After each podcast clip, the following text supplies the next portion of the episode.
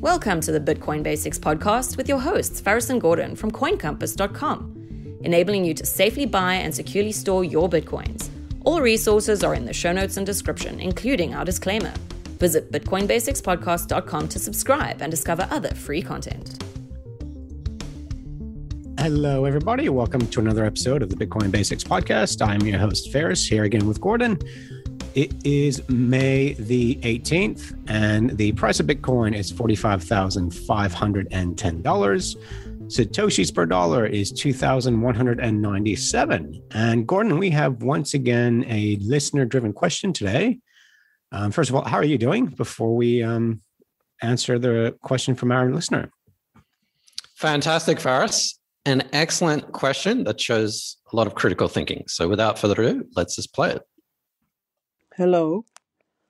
I very much like your show. It's very clearly explained and easy to understand.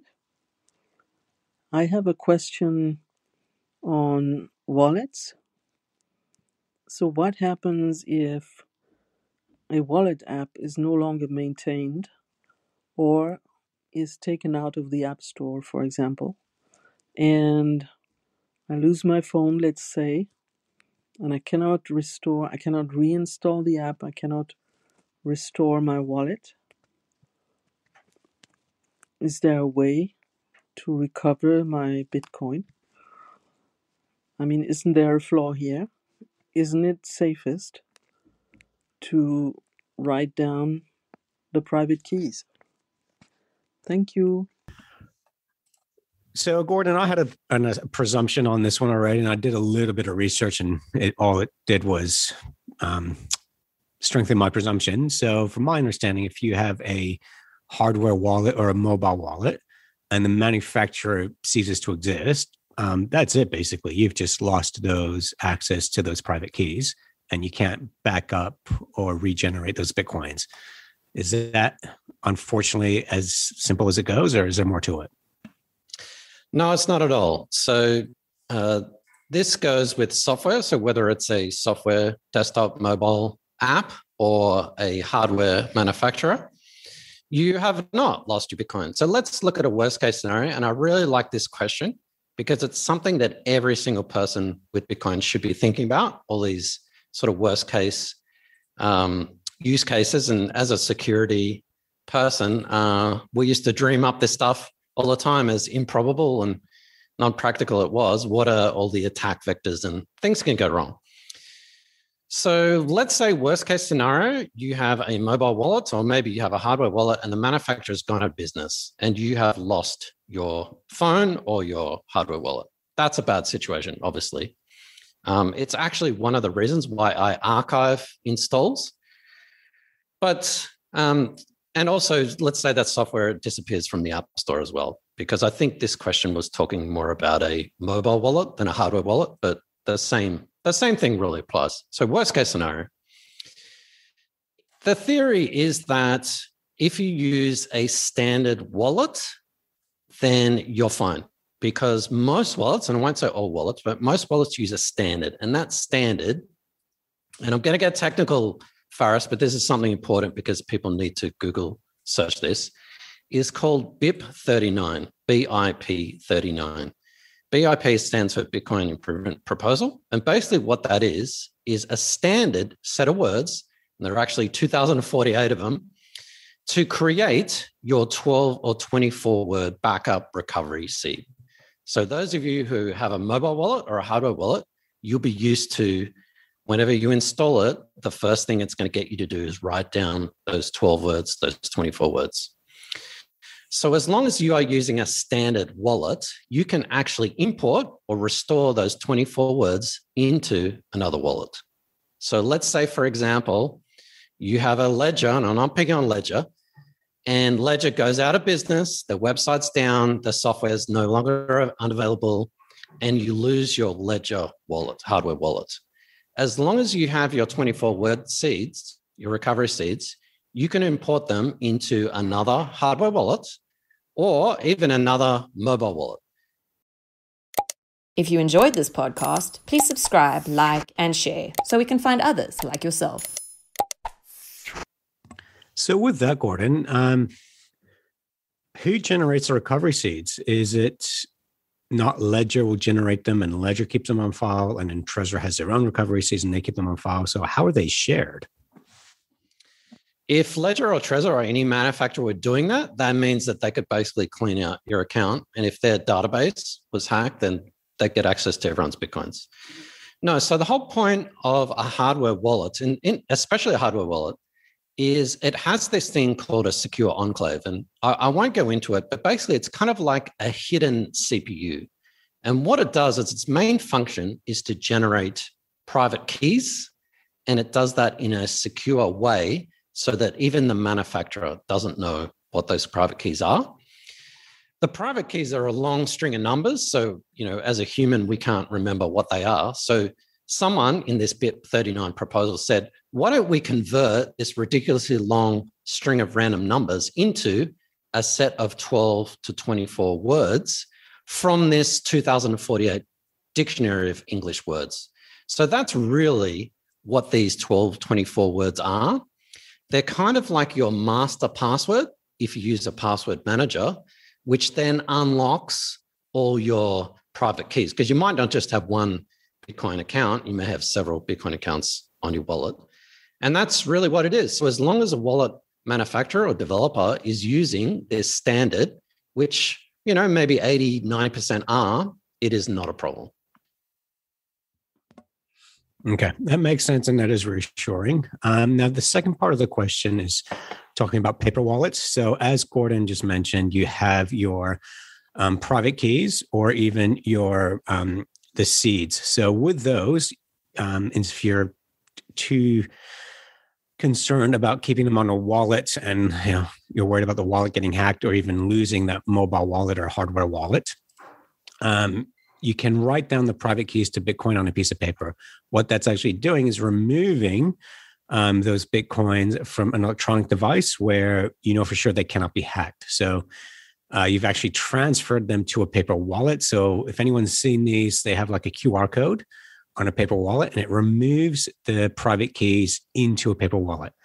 Now they're off chain or offline, so to say, though these private keys are offline, so no one can hack into them. Uh, from someone who basically is very savvy, knows what they're doing, yes, is a good option. Um, the concerns that you will have with that is paper is not durable. Uh, you know, if there's a house fire, you've lost them. Um, you know, paper can get moldy, rats can get into it. So there is that trade off there um, in that, yes, they are offline, off the internet, but um, you you can very easily lose those. Some people can even memorize their private seeds. Um, but there's another consideration you need to look into. What is your um, uh, next of kin strategy. If something happens to you, um, and you've memorized your Bitcoin private seeds um, and or keys, and you've written them on a piece of paper, who's going to find them? Who knows what to do with them? So it's thinking, yeah, for right now, I feel safe because no one can hack into my wallet. If my wallet goes bust, I don't need to have to worry about backing it up but that is a very very vulnerable position to keep your bitcoins in or satoshis in just on a piece of paper. Um, i'm not comfortable doing that. Uh, we do have solutions here that we've come up with where um, you can basically back up your um, cold storage devices and you, we you know help you advise your next of kin on what to do. Something you know you get hit by a bus and someone you know you don't want your bitcoins just getting lost like you know 7 million others have been. So it is tricky um, but at the end of the day it is not a one size fits all custody arrangement when it comes to bitcoin. It is an individualized plan that you need to come up with and it's something that we actually do help our, our clients with. Sorry gordon i hope that wasn't too much of a lay on the gravy too thickly business pitch may I lay it on even thicker I just want to explain a couple of things though, because the question actually asked about private keys. So I think they were actually saying, should I write down my private keys? So that's that long string of numbers. That's different to writing down your 12, 24 word backup phrase. So I just wanted to make that distinction. Uh, as Faris said, I no longer recommend paper wallets because, you know, fire, water, all that kind of stuff the paper's just not durable. Um, and also, I wouldn't write down my private keys because all you have to do is get one of those characters wrong. It's in- incorrect, and you've lost your Bitcoin. Like, there's no way to recover it. Whereas if you do actually, let's for whatever reason the paper got damaged and you lost one or two words from your 12 to 24 word seed, there is actually a way to recover it. So I think it's um, no longer recommended to to to write down any private keys. Um, and also to generate a paper wallet, there's also a lot of scams. There's a lot of fake websites out there that generate paper wallets for you. So how do you know that you're not getting scammed when you're generating your paper wallet? And there's all kinds of other things like that. Um, I just also wanted to mention Faris, unless you had anything else before I continue. Um, before I get to some recommendations, yeah. Um, every wallet, whether it's a mobile wallet or hardware wallet, has this 12, 24 word uh, backup phrase. People call it different things backup phrase, recovery phrase, mnemonic seed. It's all the same thing. It's 12 or 24 words. You have to store that, and that is separate to your wallet. So you really have two things. You have one, you have your wallet, whether it's a mobile wallet or a hardware wallet. And the second is you have your backup 24 word mnemonic seed. Obviously, you should keep those things separate. And as Faris said, write them down on a piece of paper. And the difference is that if you lose one or the other of those, it's okay. So, for example, if you lost your hardware wallet, but you still have your 24 words, that's okay. You can buy a new hardware wallet and restore it. If you lost your 24 word words, but you still had your hardware wallet, that's okay because on the hardware wallet, you can regenerate 24 words or just get the hardware to tell you what the 24 words are. So that's the difference there. You can lose one or the other, not both. Um, we sorry, as far just as on sorry. Uh, sorry, Gordon. I was about to say something, but I think you're about to say the same thing I am. So you go ahead first. no, no, you go. I'm pretty sure is what you're going to say, but yeah, I don't recommend that you write down your backup phrase on a piece of paper. Um, we have come up with a solution here, which um, I think works very well um, for your backup phrases. Because um, yeah, that is that's actually one of the cold storage solutions that we here um, recommend. Um, but yeah, sorry, Gordon, I'm pretty sure that's where you're heading. Actually, I, I kind of was. I was just going through sort of all the steps and stages, and and again, this is a this is a plug for us. BitcoinBasics.help. If you need advice and and handholding, white glove service, we do all that for our, for our customers. Whether that's helping you do it yourself or or us handholding you. And yeah, there are different layers. And as Faris said, you know, there's there's writing down your uh, 24 words on a piece of paper. That's not ideal. Um, I would actually use some other things. There are metal wallets and other things, but there's also different solutions like multi-sig. Um, with multi-sig, you get a lot more security because if you lose one device, it doesn't really matter. I'm not going to go into that. We've been in, through that a million times and done podcasts, which I'll link in the show notes. The holy grail, Faris, is actually what is called seedless multi-sig. So you actually have, say, three devices, uh, two phones and a laptop, or two phones and an iPad, and um, you don't actually have any 24 word seeds. But anyway, I'm getting into the weeds. I'm getting down the rabbit hole. There are many different custody solutions out there. There is no one size fits all. It's whatever you guys are comfortable with. That comes down to your risk. It comes down to your size of investment. And it also comes down to your technical ability as well. Some things that are highly technical and secure um, might be error prone to people who aren't perhaps as tech savvy. So there's all that to consider. But I, I would say at the end of the day, Faris, and here's a PSA and recommendation, just going back to the question, is choose a wallet, preferably a hardware wallet, from a well known and established manufacturer. So don't choose a hardware wallet that just came out last week, doesn't use standards, is completely new. Choose something that's fairly popular and, and well established because worst case scenario, they do go out of business there's always going to be ways to transfer them to another company or get you back on track. Secondly, choose a hardware wallet that adheres to these standards. And I'm going to mention again BIP 39. Pretty much all hardware wallets adhere to this standard, but it's definitely something to check. And last but not least, and, and Faris is probably saying this is just me, but uh, choose a wallet that's open source. And the reason why I say that is that you can be assured that someone has audited it, someone has vetted the code, and it does adhere to standards. A lot of these wallets, especially the mobile ones, are closed source.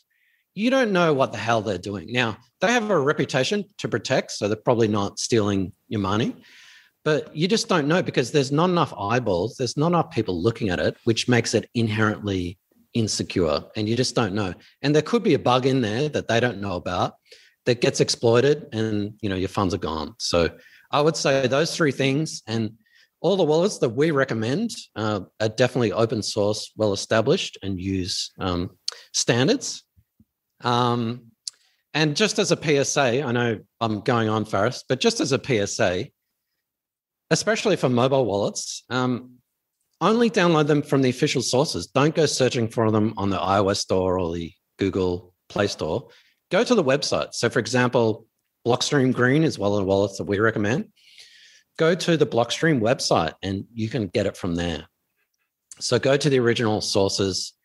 Never, ever type in your 24 words recovery seeds anywhere on a computer, on a website.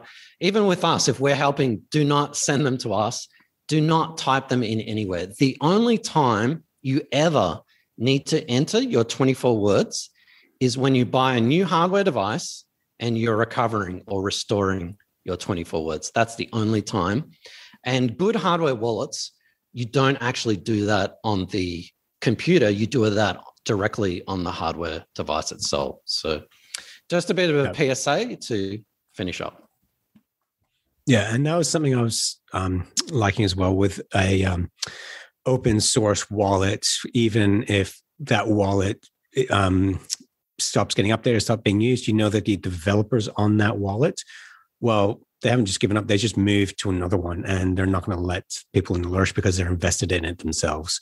So, whereas companies can go bust, open source projects they tend to upgrade or move on to something else, and yeah, it's funny how they will look after customers far better than a paid for service at times.